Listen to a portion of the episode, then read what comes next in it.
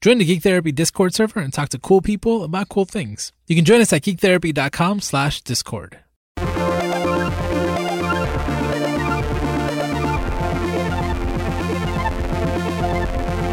Welcome to GT Radio on the Geek Therapy Network. At Geek Therapy, we believe that the best way to understand each other and ourselves is through the content we care about. My name is Oscar Cardona, and I'm joined by Brandon Saxton. Hello. And it's just you and me, Brandon. That's it. Whoa. It's a dynamic duo. Ah, yeah, I like it. Mm-hmm. We can do this. I believe in us. I have some faith. It's cool. I don't think we've ever recorded anything just you and me. Never. This is the first time. We've certainly had conversations just you and I before. So it's just like that, right? Just with the microphone. This is true. We have spoken. It's true. So we're well practiced. Yeah. Yeah. This will be fine. This will be great. Mm-hmm. Brandon, have I ever told you my marijuana man story? Never once. I'm very excited to hear it. Okay. So, this was early on in my counseling career. I had a client who, you know, typical geek therapy. I go in, the first things I ask are, what are you into? What do you love? You know, what are your favorite hobbies? What are your favorite books, comics, video games, things like that.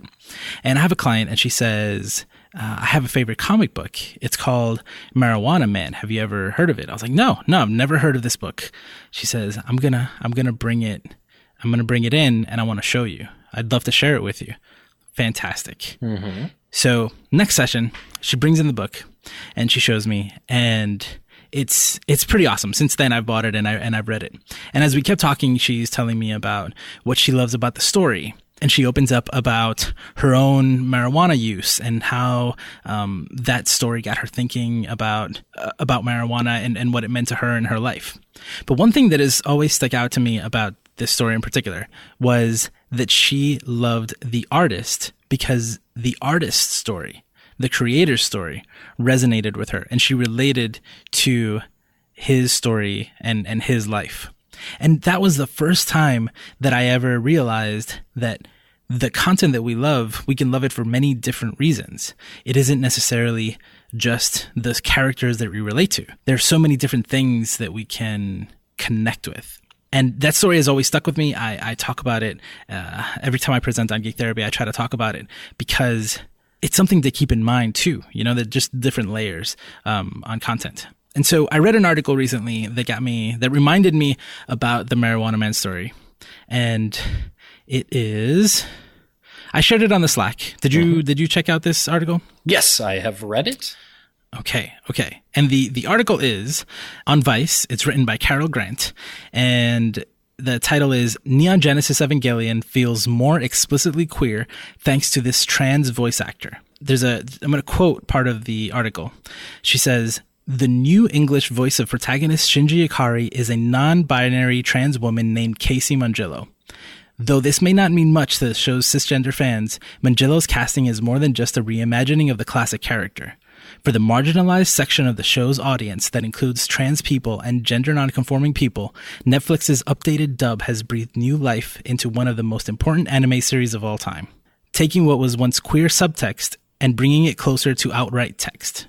Now, I'm watching the show again right now. I've watched the show many, many times. Oh. And having it be about the voice actor is really interesting because when this show first came out in the U.S., it had an English dub. And then there were these Platinum Edition DVDs that came out that had director's cuts on them. And for that re-release, they changed some of the voices. They couldn't get the same actors. So there was a second cast for some of the voices. There's also a movie reimagining of the entire series with all the same characters that has another cast. Hmm.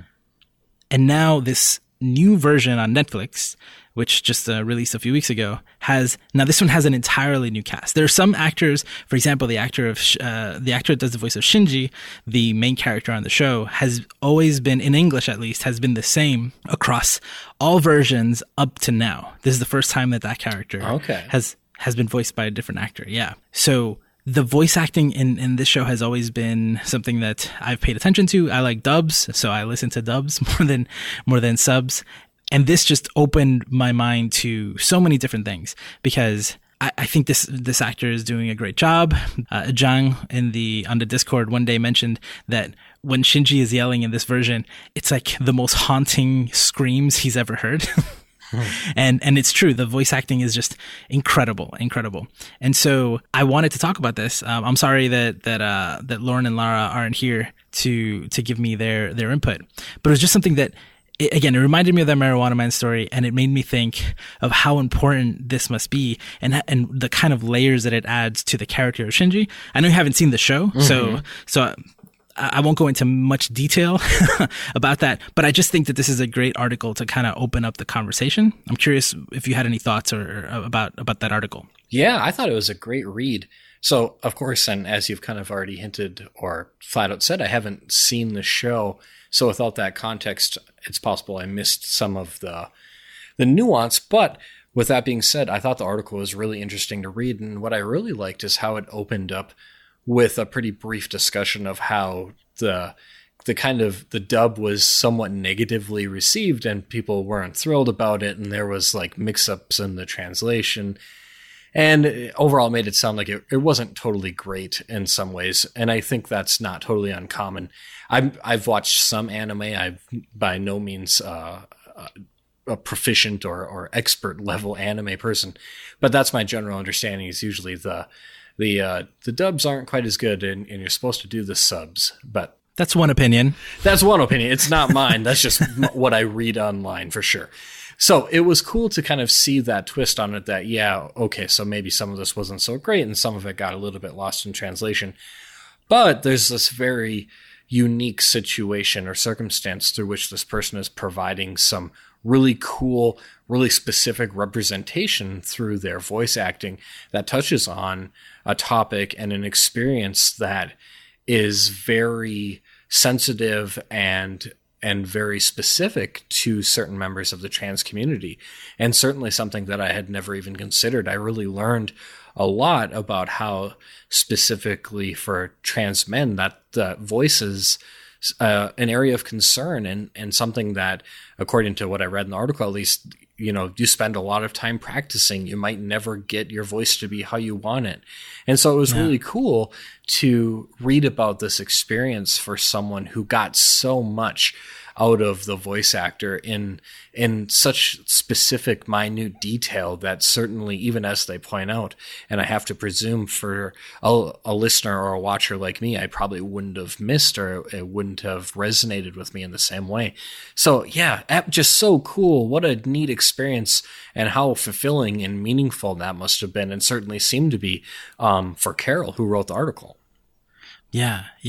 So the new voice, right, is a non-binary trans woman named Casey Mangillo, and Casey does an incredible job. I don't know her preferred pronouns, so I'm just going to go with she, her for now. Just an amazing job as Shinji. And again, all that nuance and stuff that I wasn't even thinking about, and that I'm almost done with my rewatch.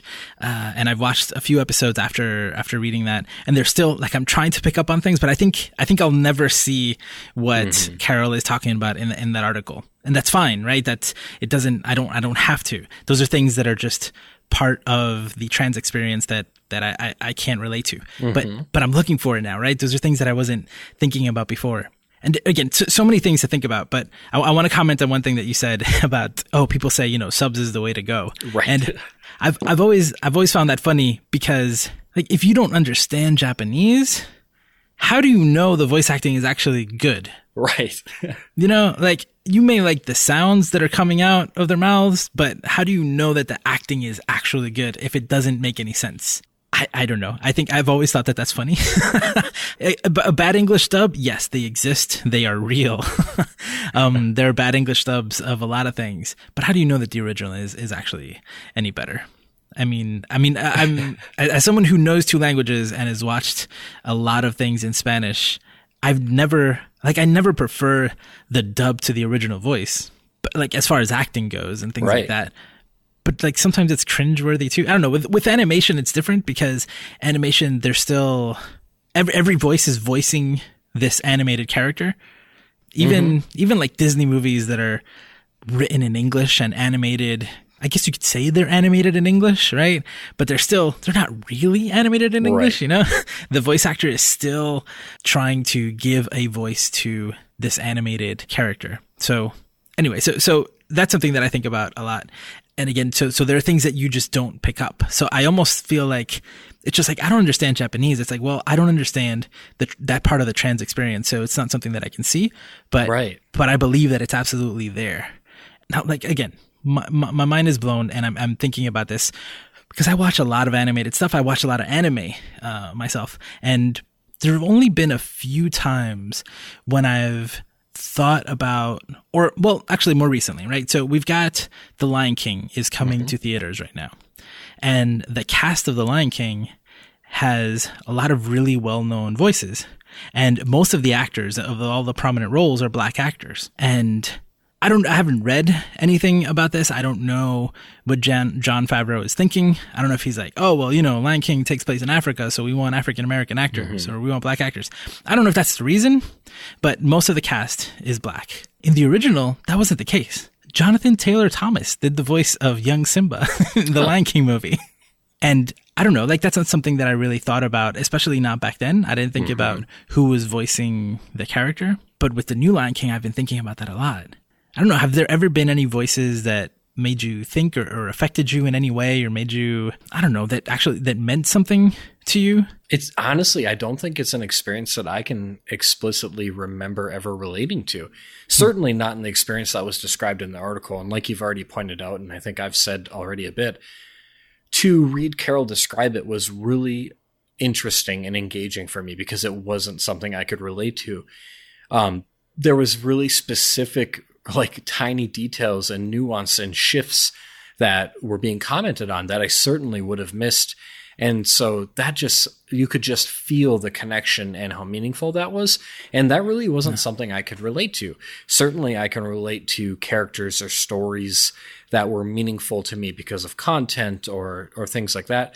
But I can't remember any time where there was something very explicit about a voice that created that kind of meaning for me or had that kind of connection for me. So it's really cool for me to read about, but admittedly not something that I can remember ever experiencing myself. So is it because we're white men? It's very possible, yeah. You know, that we've never thought about this. Like, I remember when I learned that Bart Simpson was voiced by a woman. I was like, whoa, that's kind of cool. But it's not like, I don't know. It wasn't meaningful to me. I just thought it was interesting. And even, I don't know, there have been times when a Hispanic actor has played a voice role, but usually they're doing some, like, heavy Hispanic accent that's just stereotypical or offensive. So it's not really meaningful. Right. Not particularly. Yeah. In any way. So meh. Right. It's not something I've thought about. Same thing with video games. Like, I don't know, they're like, there are voice actors that I like, but nothing that I really thought about. And I don't know, I guess maybe Lion King is a good example of, like, we've talked about representation in the past. We talk about it a lot here and what a big deal it is. And I think it's a big deal in Lion King. I think that having a majority black cast, it makes it more meaningful than if only Donald Glover or only Beyonce were a star, right? It's like, no. So many different people are in this movie and they voice the cast. We can't imagine the way that some people will relate to particular content. And so I just, again, this episode, I just wanted to dedicate it to this part of voice because it's making me think a lot about a lot of things. And yeah, I cannot possibly do justice to that article other than just reading it.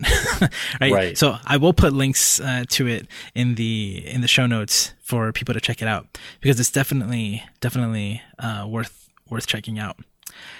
I did a little research. There was something that I wanted to bring, and I bought this book a long time ago by a psychologist named Elaine Chaika, and it was called Pragmatics, Linguistics, and Psychotherapy.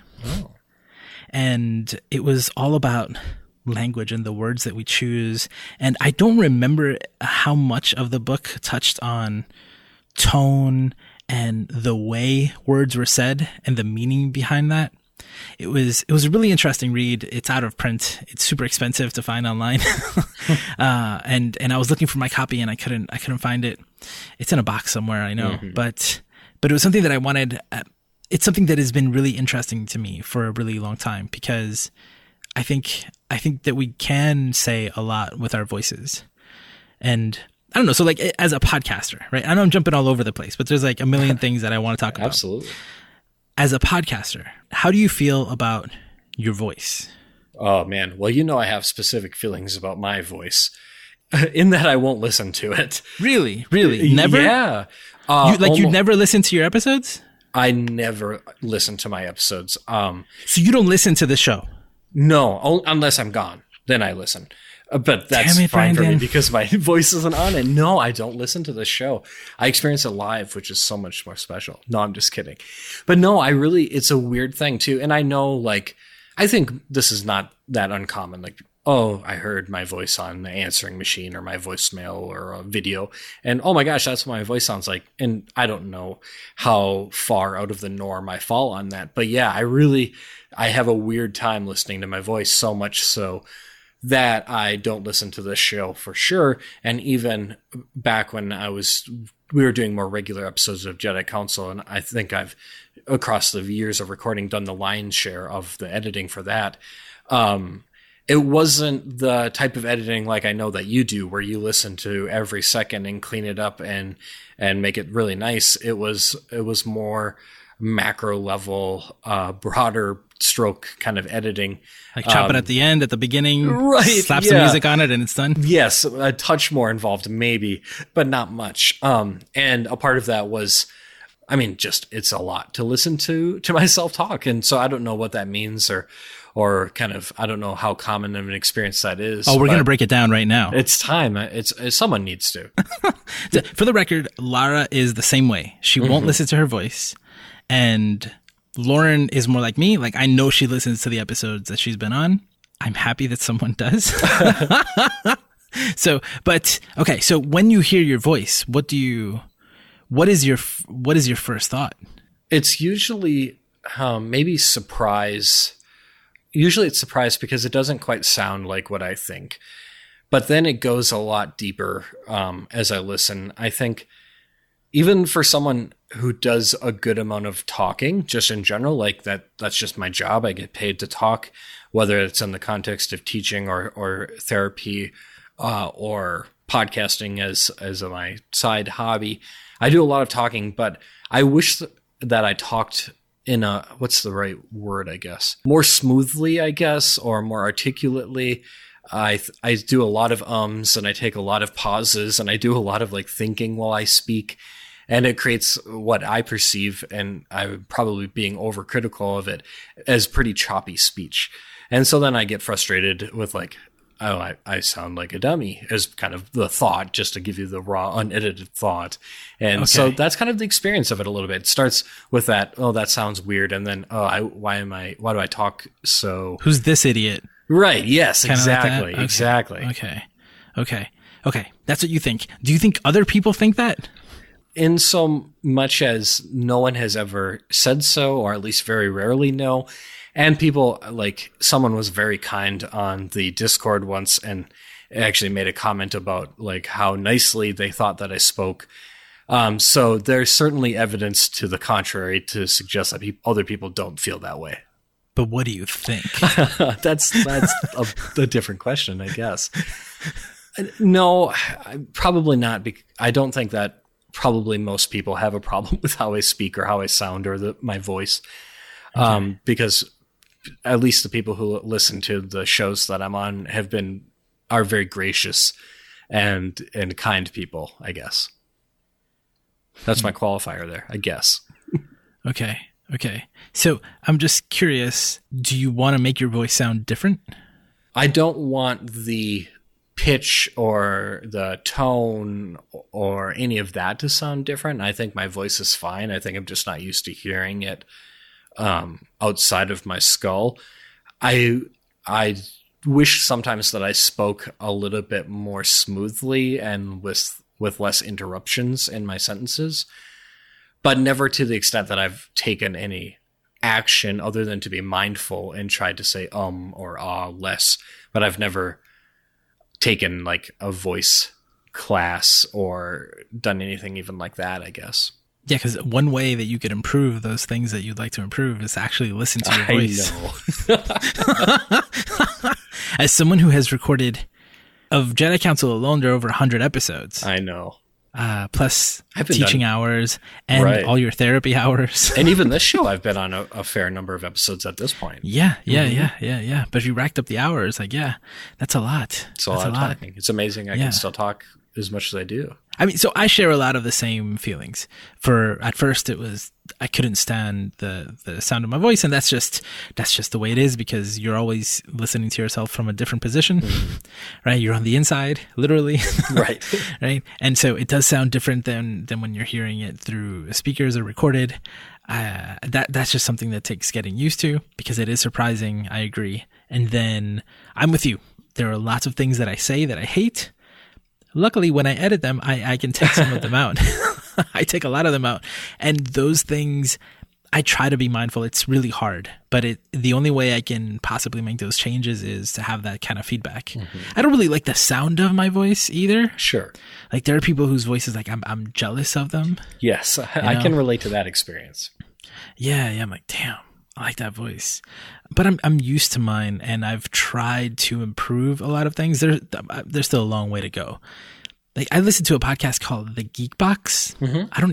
It's been a while since I listened to it, actually. But the host, Ryan, the host of that show, has such a nasally voice.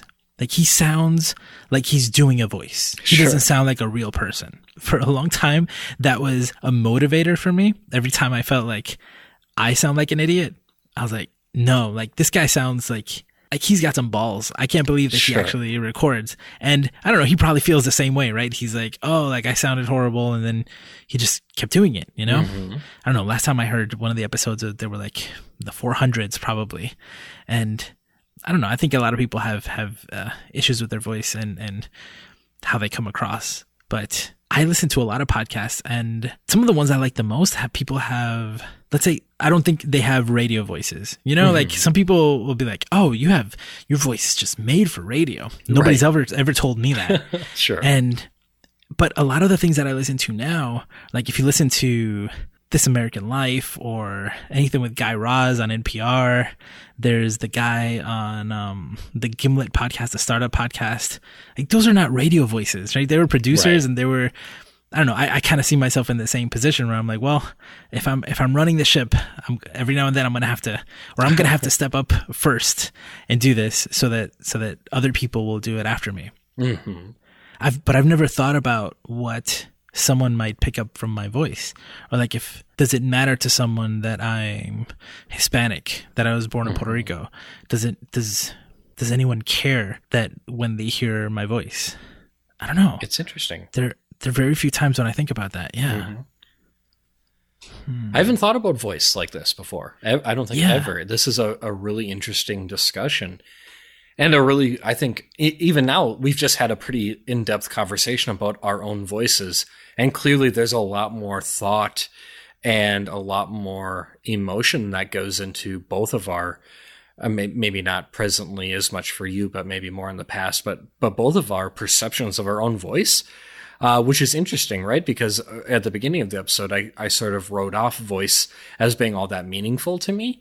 But it's clearly something that is meaningful, and so much as it's impactful to me to the extent that I won't listen to this podcast. So voice is a big deal, I guess, is what it all boils down to, right? And so it really speaks to how meaningful that would be to have, kind of to circle back to the article, to have an experience that is unique to your community or to you as an individual that specifically relates to your voice and maybe potential difficulties or vulnerabilities or just the experience itself, and to be able to have that representation in a character. I think that's pretty dang cool then. I mean, that's pretty neat. Do you know, like, I can't pick up a particular type of accent from your voice? Mm-hmm. So to me, it's not like your voice is representing Fargo, North Dakota. You know, certainly not in the stereotypical way. I know you weren't born there, but right. You know, like I don't know. There's nothing, at least that I can pick up. One of the professors in my department in graduate school very much studied and specialized in. Oh boy, I hope that she never listens to this because I'm going to butcher this now. In like accents and dialects, I guess, and linguists out there, please correct me because I'm probably using these terms interchangeably and they probably ought not to be.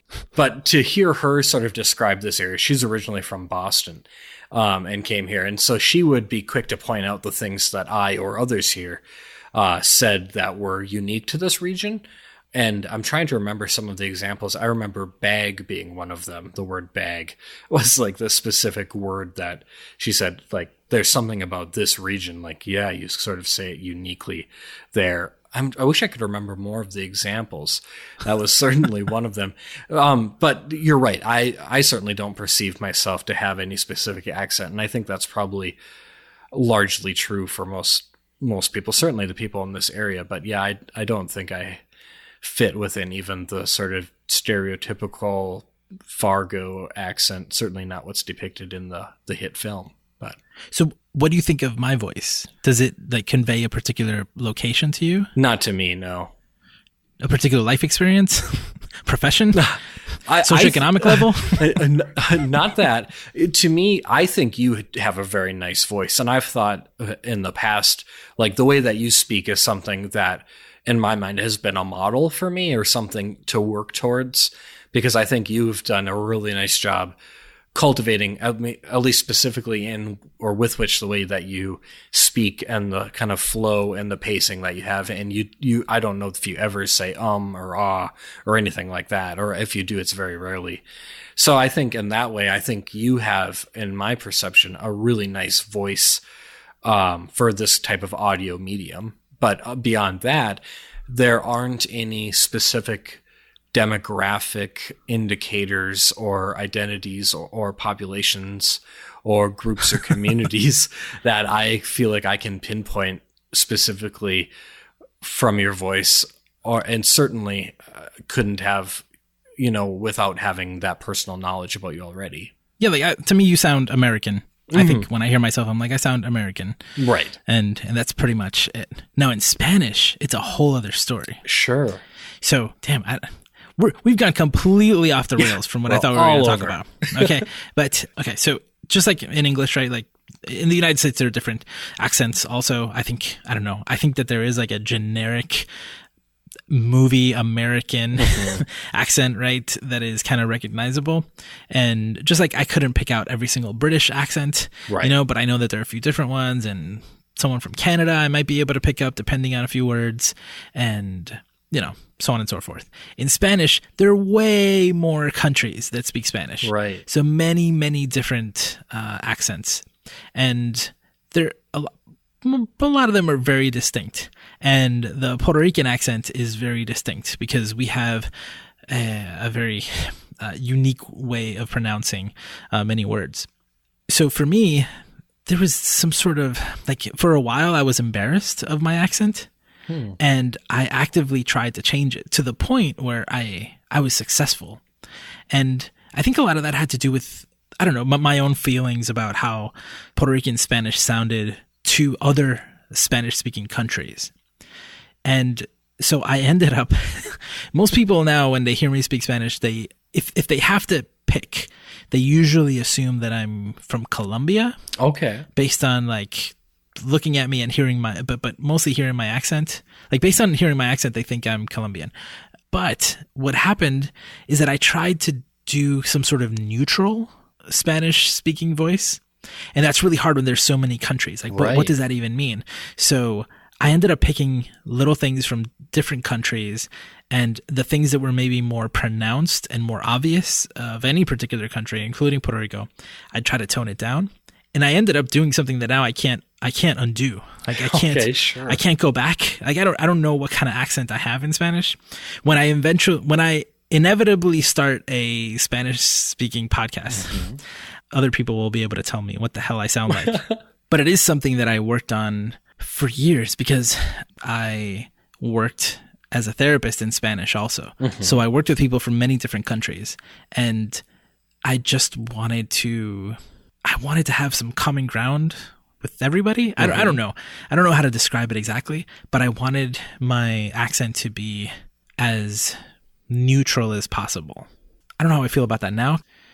Man, this is making me think a lot right now. I'm reflecting a lot on these choices. But anyway, but that is done. I don't know, I'd have to work on it to either move it back in one direction or the other, or just pick a country, pick an accent so that I wanted. I'm curious, at that time when you were in a place in your life where you wished that your accent sounded differently, was there anyone fictional or otherwise that you thought, that's what I wish I sounded like, that you modeled it after, or you kind of made it sound like maybe you picked and chose more little pieces of different accents? In Spanish, there was nothing. Okay. There were a lot of negative examples, meaning there were a lot of voices that I knew I didn't want to sound like. Mm-hmm. I was like, I don't like the way that sounds. I'm not going to do that. I don't like the way that sounds. I'm not going to do that either. I remember there's this, I don't know why, but I remember this one interview I saw when I was a kid of Ricky Martin on TV. Interesting. And he said something. He was actually, he said something in Spanish in a way that irritated me so much that to this day, sometime I still remember it. It was the weirdest way that he pronounced an R. And I think he was going through a lot of what I ended up going through afterwards, which is that you are surrounded by people who don't speak Spanish, and you start mixing the languages, and you start so many other things influence the way you speak. So he was losing his Puerto Rican accent, and there was just like this really weird thing that he did with an R once, and I was like, ugh, I never want to do that. Interesting. Yeah, but there was never like something that I emulated. Right. I've heard those stories of people wanting to emulate a particular voice, and I think that's part of what is mentioned in the Vice article, mm-hmm. right? That trans people, like, there are very good reasons why you want your voice to sound differently, and you try to work for it. And I'm sure that a lot of people have very specific examples that maybe you try to emulate, to practice, right? And it can be done. To an extent, right? According to the article. I only know about the accent. I don't really know about pitch and tone and how much of that. I don't know. Actually, that's a big part of what I want to talk about also, which is actually pretending and doing different voices. So let's take a break and come back and talk about that. Consider this your invitation to Geek Therapy's Discord server. We've got channels for probably too many things, but it's great and we'd love to have you there. Go to geektherapy.com/discord to join and chat about games and other stuff you care about. Again, get your invite at geektherapy.com/discord. All right, and we're back, and we're just going to continue the conversation from before. No segment, no alliteration. Just straight through. Just straight through. Yep. Because one of the things that I think is interesting about that article is that Shinji's voice seems more genuine to the character, and I don't know how much of that is Casey doing a voice mm-hmm. or Casey's real voice. Right. I haven't seen interviews with her, so I don't know. But I'm curious, you listen to a lot of actual plays, right, where mm-hmm. people play tabletop RPGs and record them. I've listened to, the only one I've ever really listened to is Friends at the Table, mm-hmm. and not even like a whole campaign. But you play a lot of D&D, you listen to a lot of actual plays. What do voices mean? Like just take that question in any way that you want. But how important or how meaningful are voices in that role-playing experience? It's such an interesting question. Right now I'm reflecting on a recent podcast I started listening to called 20-sided Stories. That's pretty cool. And their most recent arc was a Pokemon arc. They played like a tabletop Pokemon RPG, and it's all improv that they do with kind of sound effects and music added afterwards. And it's a very fun show. I definitely recommend it. And it was interesting because right away I'm having this experience now, remembering this. One of the reasons I got hooked into it was, one, of course, for the nostalgic Pokemon reasons, but two, because one of the voice actors had such a funny, sort of engaging voice, because they're all role-playing, you know, approximately 10 to like 13-year-old children. And the way that they do it is they have such a loving relationship, I think, for the Pokemon games and universe. But they're so over the top, and like how you would expect an adult to play as a 10-year-old. And it's very funny. All three of them are so funny. And so I'm having this experience now of just how that made it so entertaining and engaging for me to imagine these 10-year-olds. And like his main Pokemon is a Dratini. And every time he attacks in the beginning, he uses the move Wrap. And he's always just like, Dratini, wrap it up. And every time I just like busted out laughing super hard because of the way he said it and said that specific line every time. And like the other like voice actors for like the opponents are bad. And like, please quit saying that. And it just made me laugh a lot. So I don't like, there's no like specific point to that other than I really connected with those voices, not because they were personally meaning for me, but because they were very specifically like entertaining and engaging for me, and that got me super hooked into the show. So that's one thing that is kind of cool. Other things that I think are kind of interesting about voices specifically within the realm of Dungeons and Dragons is the whole idea of doing a character voice, right? Because you've played one session of D&D. Beforehand, or when you've thought about playing D&D, did you think about doing a character voice, or did you plan to just use your kind of normal voice and say what the character was doing, or where did you sort of fall on that? So you were my DM, mm-hmm. and my character was supposed to be very, very old, like mm-hmm. old towards the end of his life. So I practiced a lot of old voices. Like I wanted to embody that character. And I just think I couldn't do it consistently while I was practicing. And then I think I was also embarrassed mm-hmm. at the beginning when we started doing it, or the idea of doing it, because mm-hmm. I don't even know if I started doing the voice when we played. Sure. And I just fell out of it. Which to me was funny because everybody was doing voices and I was playing it straight. To me, That alone was funny. I think that was fun. Yes. But I really wanted to, because in that sense, there was something about the character that I wanted to convey. Mm-hmm. And I wanted to convey it without having to say it. Mm-hmm. And the way I thought about the character, I thought there are going to be many moments that are going to be telling about this character and about his backstory. And they're going to come through in things that he says and in the way he says them. I'm not a voice actor, so that was super fucking hard. So I could not do it. And eventually I was like, nope, I'm just gonna sound like me.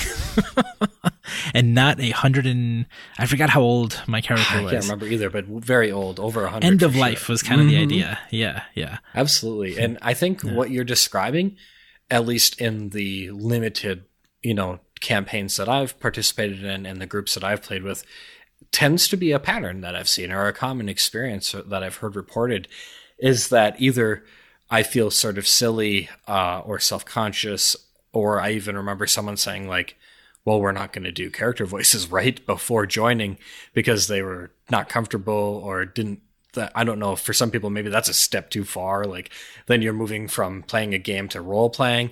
So I think there is something really powerful and meaningful about using a character voice as a player. All on the alternative, I'm sure there's something pretty cool about hearing different voices. So I've, of course, just told the story about 20-sided stories. That was a pretty cool one. And I've listened to a whole bunch of podcasts, some where the players just use their normal voice and some where they are just podcasters, but not professional voice actors.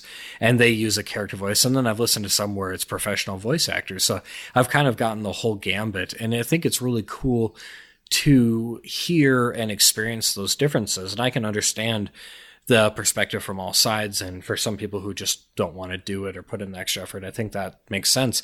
But I think it's especially fun for me to hear, or rather listen to, stories or podcasts where there is character voices, because it makes it so much more immersive and engaging.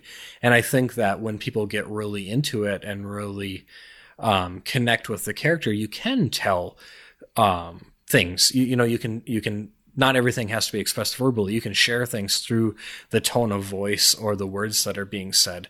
And so, for example, I think the Adventure Zone is one podcast that I've spoken about, certainly with you. And I honestly, at this point, I think a lot of people are familiar with it. It's the second graphic novel is out now. And so it's kind of turned into kind of a big thing. I even saw an article today or yesterday that referred to it as like a cultural phenomenon now, which is interesting. And that's a cool show because they slowly transitioned into character voices. When they started playing D&D, they were all a little bit rusty. Some had never played before. And over time, one of the players specifically was like insisted that the other people did character voices and would like stop them. Like, nope, like you got to do it in your character voice now. Like we got to get there. And so that was kind of interesting. And I think that doing those character voices and spending the time that they did just kind of really engaging with the characters that they were playing made that such an emotional, personal experience for them. There are episodes where the players sometimes are like crying while they're sharing like personal backstory or details about those characters, and listeners are crying. And I think that doing that character voice gives those characters so much life and has such power to be able to have that experience. I don't think you would have gotten to that point, or the listeners or the players, if they wouldn't have done the character voices, is my guess. I think that brings the characters to life in a way that's so meaningful and allows you to connect so much more strongly as a player and a listener of the show. So I think that's really interesting. And then you've got your critical role, you know, your professional voice actors, and that's sort of a whole different ball game. And that show's just popular beyond all belief and expectations, and recently had like the biggest Kickstarter of all time or something, I think, to ridiculous. Fund, yeah, makes me sick. To fund a TV show. And so that's like a whole separate probably topic to talk about why that show is popular the way it is. And I have absolutely no doubt that having professional voice actors is very much a component of that. So going back to the article, is the article that Carol writing, is she saying that Shinji's voice is more meaningful because there's a trans woman voicing the character? Or is it also the fact that that is being portrayed by a professional actor, and those things that we said, like you want to convey them through the voice, this person is capable of doing that and portrayed all of those things? I don't know. There's a combination here, right? And I think Carol says that in the article, right? That there's a lot going on there, which is why the article is so interesting. I think, yeah, I think it's really important. I mean, so a part of it is there's a genuine part, right? Like when people who can speak have voices, and when they speak, they say things with their words and without their words. There are things there that you can pick up. We emote, right? There's so much.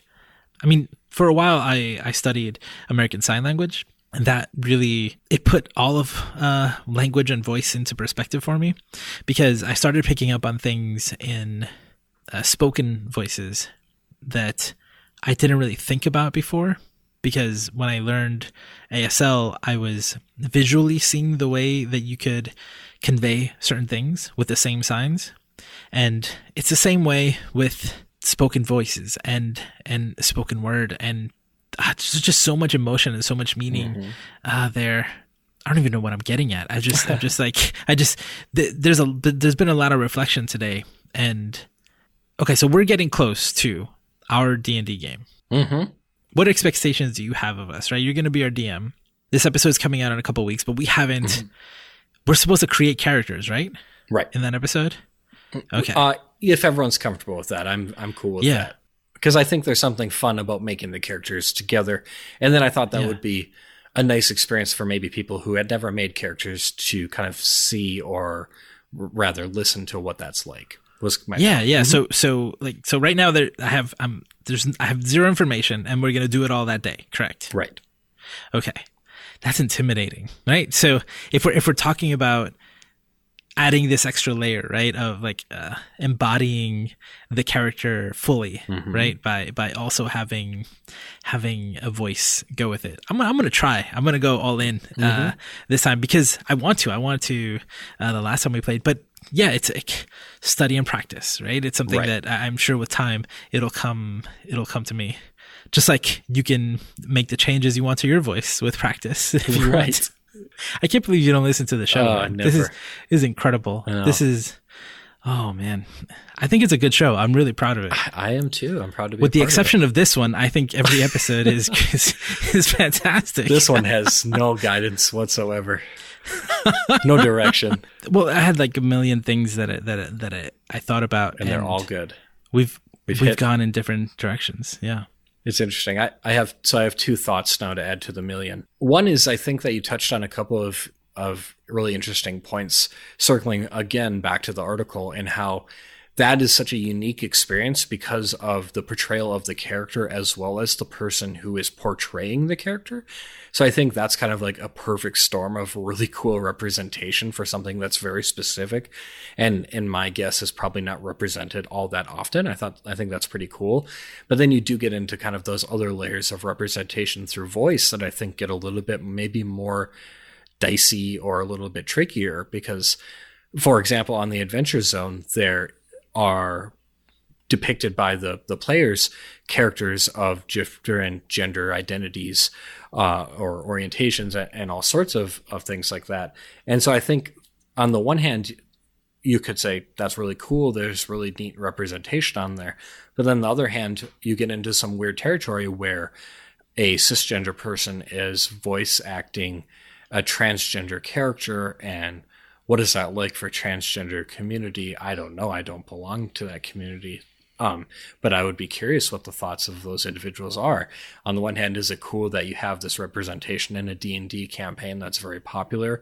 On the other hand, is it frustrating to have a cisgender person playing or voice acting a trans person's voice? So I think there's a lot of really interesting and probably meaningful, and I think very... but just a lot of dynamics to be very cautious with in that area. I think that's kind of, it's a lot to unpack and a lot to reflect on. Yeah. Oh yeah.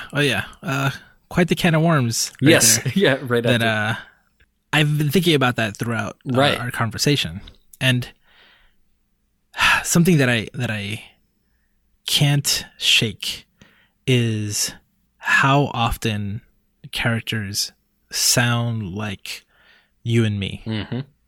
So we're definitely numb to that, I think. Absolutely. We're never missing people, you know, characters who sound like us and who represent, you know, in certain ways our identities. Again, being American, having generic American accents mm-hmm. at that, I think. Mm-hmm. This is going to be really interesting. I can't wait to hear what people in the Discord say, because we're just like asking questions and right. Someone answer these questions, please. Yeah. Mm-hmm. Like we've been very cautious, I think. Mm-hmm. Like we really haven't, I'm not sure we've declared anything or even given any strong opinions about anything. Stance. But damn, I can't stop thinking about a lot of the stuff, and it yeah. So, I mean, you know, I guess how much can you really address something like this when it's true? Like we can relate to all the voices because they just sound like us. Yep. I think that's why, like in fantasy, that's something that's so cool, because you have these, and sci-fi and you know, and fiction, you have voices and characters that are over the top, mm-hmm. right? That aren't like the people you meet every day. And that's really cool. I don't want to be like an everyday normal character. Mm-hmm. I hope I don't end up playing some sort of character that's like an accountant pulled from the real world and just like put it. It's like it's Josue in this D&D world. Oh no, it's that would suck. You've jogged my thoughts again. Unsurprisingly, this is a very stimulating and interesting conversation.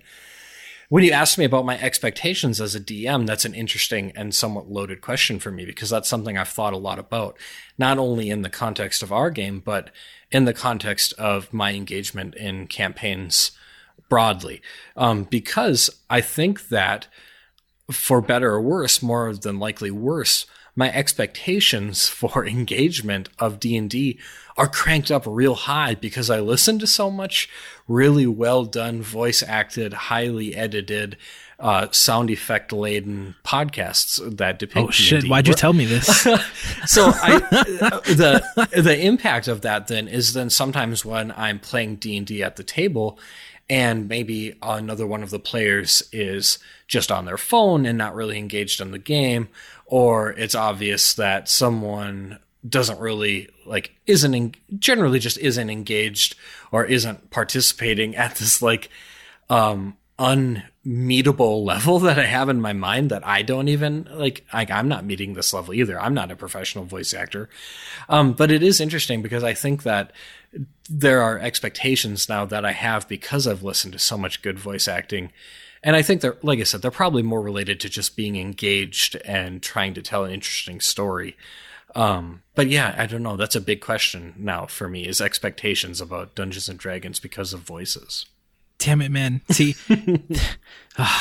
another one of the things on my list. This is something that we like. This is real world stuff, right? How often do you hear someone speaking, and depending on the way that they speak, you make assumptions. Mm-hmm. And then you have expectations of them also. I don't know. This is a stupid fake example, but I don't know. If I hear someone with a British accent, I assume they're, more proper. Fancy. I don't know, right? And they drink tea, things like that. That's not true. But, things like that do, I have versions of that are true. Absolutely. And they're hard to shake, and they're formed by media mostly, Mm-hmm. It's like if you've never met someone from England, you've only watched them on TV, and then you meet someone for the first time, you're going to have a lot of assumptions about that person. Mm-hmm. Guaranteed. Whew. In therapy, as a therapist, we go through the same things, right? It's like you have assumptions, you have mm-hmm. certain expectations, but you also eventually learn to read people better, I think. Mm-hmm. I don't know how many. I think every therapist eventually thinks that they get really good at it. I think that I eventually got very good at it also, but who knows how right or wrong any of us really are.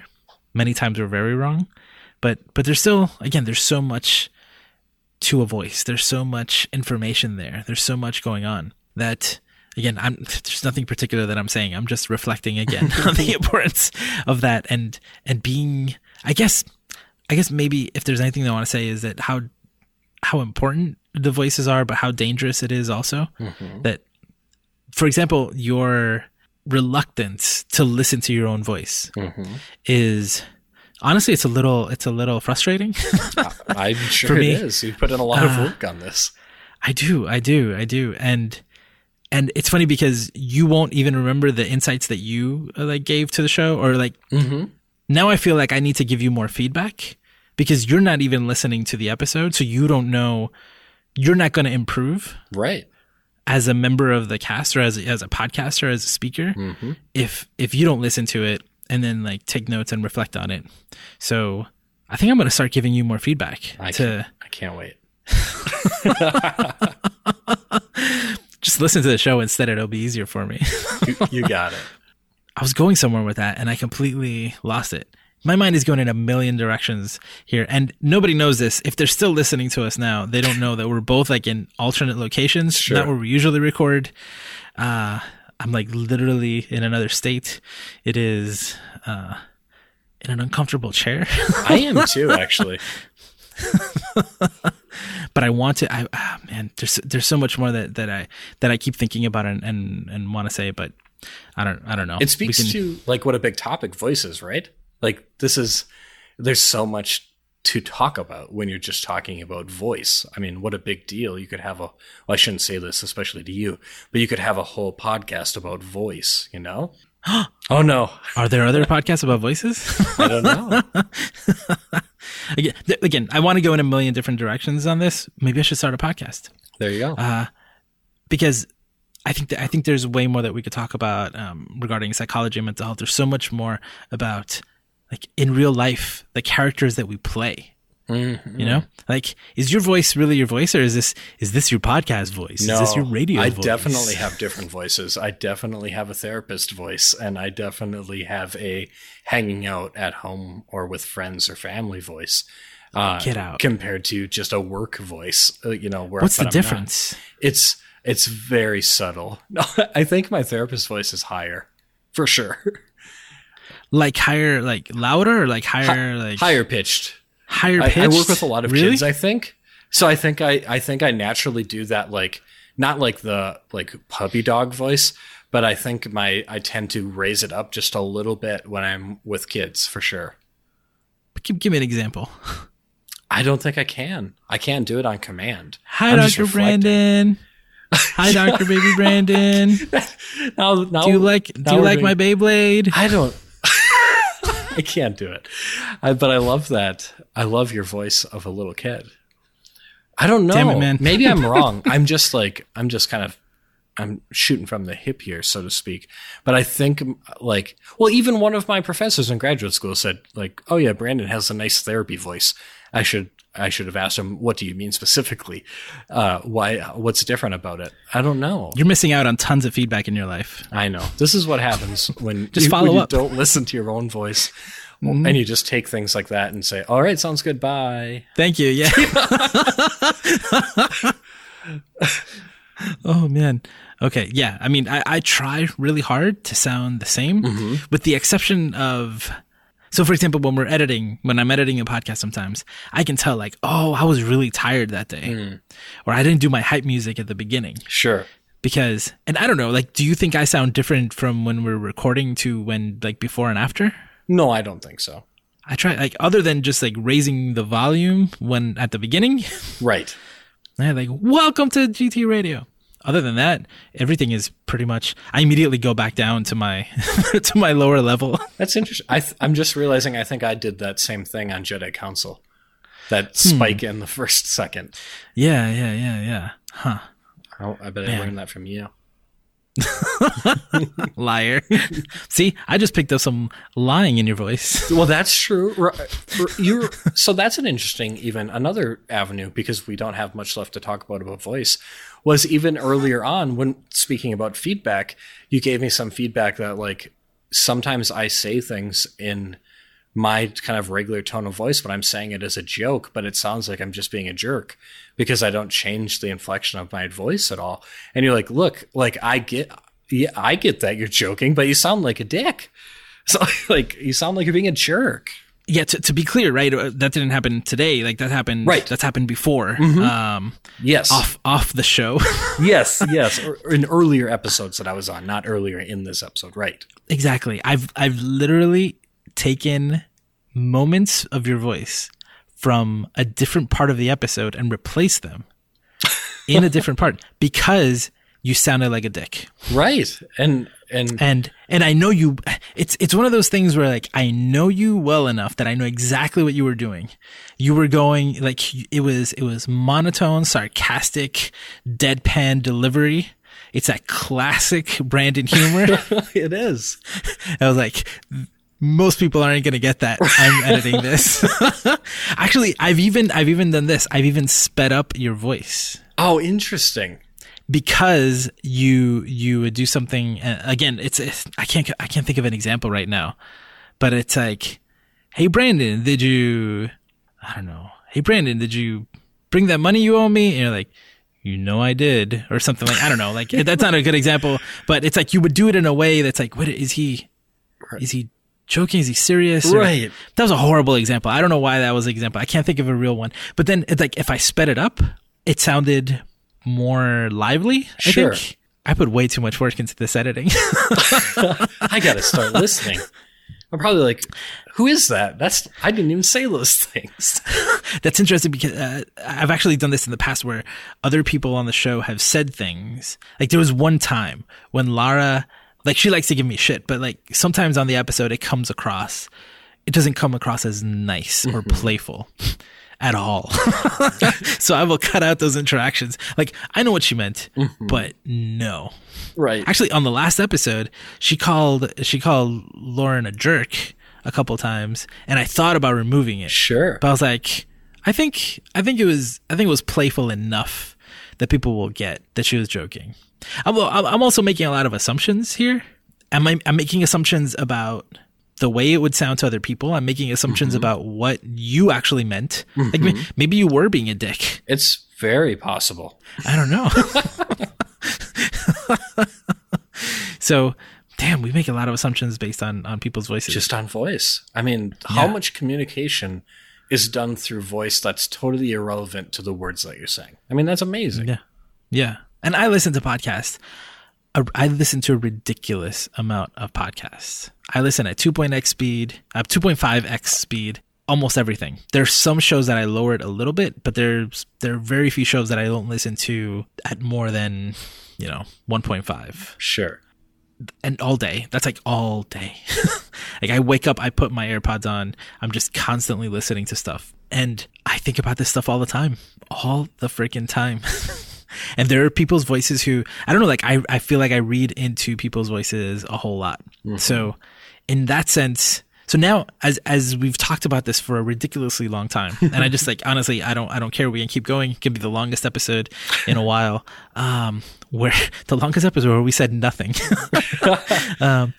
But I do read a lot into voices. And I think, like we said, maybe we can't relate to Carol's experience and what she read into Shinji's voice.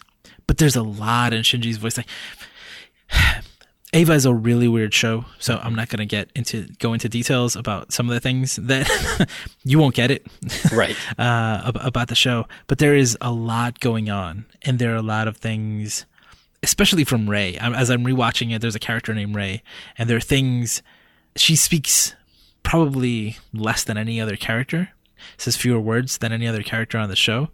But there's way more nuance and meaning to what she's saying. And it's completely different than what Shinji goes through. Sure. Damn, I love that show. But I don't know. This is something, again, something I think about all the time. I listen to people's voices all the time. I listen to people's voices enough that I can see, I can like tell differences, I'm like, I think this person's really tired today, or they're not feeling well, or that they're kind of angry there, or they're really, sad, or that made them really happy. Like, they sound like they're smiling. Like, what does that even mean? But there are a lot of things that you can pick up, and yeah, it is just a matter of practice. This is something that I'm gonna. These conversations, not only am I going to re-listen to this a few times because we edit it and then I listen to it again just to double check, but this will definitely stay on my mind for a while. Yeah. There's a lot that article made me think about. And as we get closer to that D&D episode, why don't you give us a kind of a preview of what's going to happen over the next few weeks? Yeah, absolutely. So I'm very excited about it. We are doing a D&D trilogy that I'm very excited about. So the first episode is going to really just be just a conversation about D&D, and I've talked about it on the show, and I'm, it probably won't be anything too new, but I'm just curious to talk a little bit about the background and maybe speculate about why D&D has gotten so popular, and talk a little bit just about the resurgence and why it's meaningful, and representations about D&D, like, Stranger Things season 3, that was kind of interesting. And maybe some of the background with how it was so associated with like satanic worship and death by suicide and things like that. I just think it's such an interesting, rich topic, and there's a lot to talk about. And I think that the company Wizards of the Coast is making a lot of really cool moves to make D&D more accessible, like releasing their new Essentials Kit. And the Essentials Kit is cool because it comes with a full set of dice, including 2 D20s, so you can roll with advantage or disadvantage, and 4 D6s, so you can roll for all of your stats, and a really neat campaign booklet, and a cool little DM screen, and all sorts of status cards, and magic weapon cards, and a rule book. It's very, very cool for $25. I think there's a lot to get. But what's especially cool, in my opinion, is you can play it with just one player as the DM and one character player, which is unusual. You typically need more than one player to play realistically. So they're making it as accessible as they can. And what's especially cool about the Essentials Kit is I've picked it up. And we're going to, on the second episode, create some characters and start the campaign, which is called The Dragon of Icespire Peak, I think. I might be mixing that title up now, the name of it. I've got it next sitting on my nightstand. I've been reading it in the evenings, but not looking at the cover that much, although the art is very cool. So that's going to be an especially long episode because we're going to make some characters we're going to play for a while. And then after that, when folks have had a chance to listen, I'm really curious if anyone has any questions about the story or about the characters or the motivation or the choices or what could have happened if they did this. And then we'll answer some of those questions on the third episode and sort of do a debrief with the characters.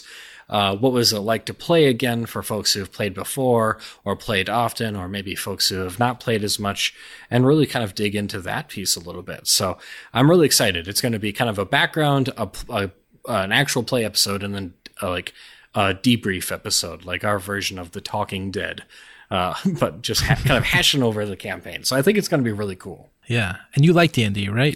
You know, I'm vaguely familiar with it. No, of course I like it. It's just far and away my favorite hobby. And I think there's so much to talk about because even like another thing I'm curious, or gosh, I don't want to overload the episode, but even thinking about how can you have fun with D&D if you can't play as often as you want, which is the case for me often. And for me recently, that's turned into 3D printing and painting and making miniatures. And I want to get into making like dioramas and stuff or like dungeons. So it's really cool because it's such a neat dynamic hobby that you can socialize and engage with others, but also you can be creative and find ways to enjoy and appreciate it individually or on your own, or kind of on your own time in your downtime. So yeah, I think there's a lot to talk about. And as you know, I've wanted to do a D&D podcast for a long time. I think that I have some anxiety about doing like a full series because my expectations are high for myself. And this is a way to sort of dip my toes into that and what might that look like. Because I think I'm really interested in telling interesting stories. And I think Dungeons & Dragons is uniquely situated to tell interesting stories in a way that can be meaningful. And you can really enjoy the experience with people who you enjoy spending time with. And frankly, the three of you who I record this podcast with fall under that umbrella. So I'm really excited to play with you all. Ooh, I cannot wait. Yes. I cannot wait.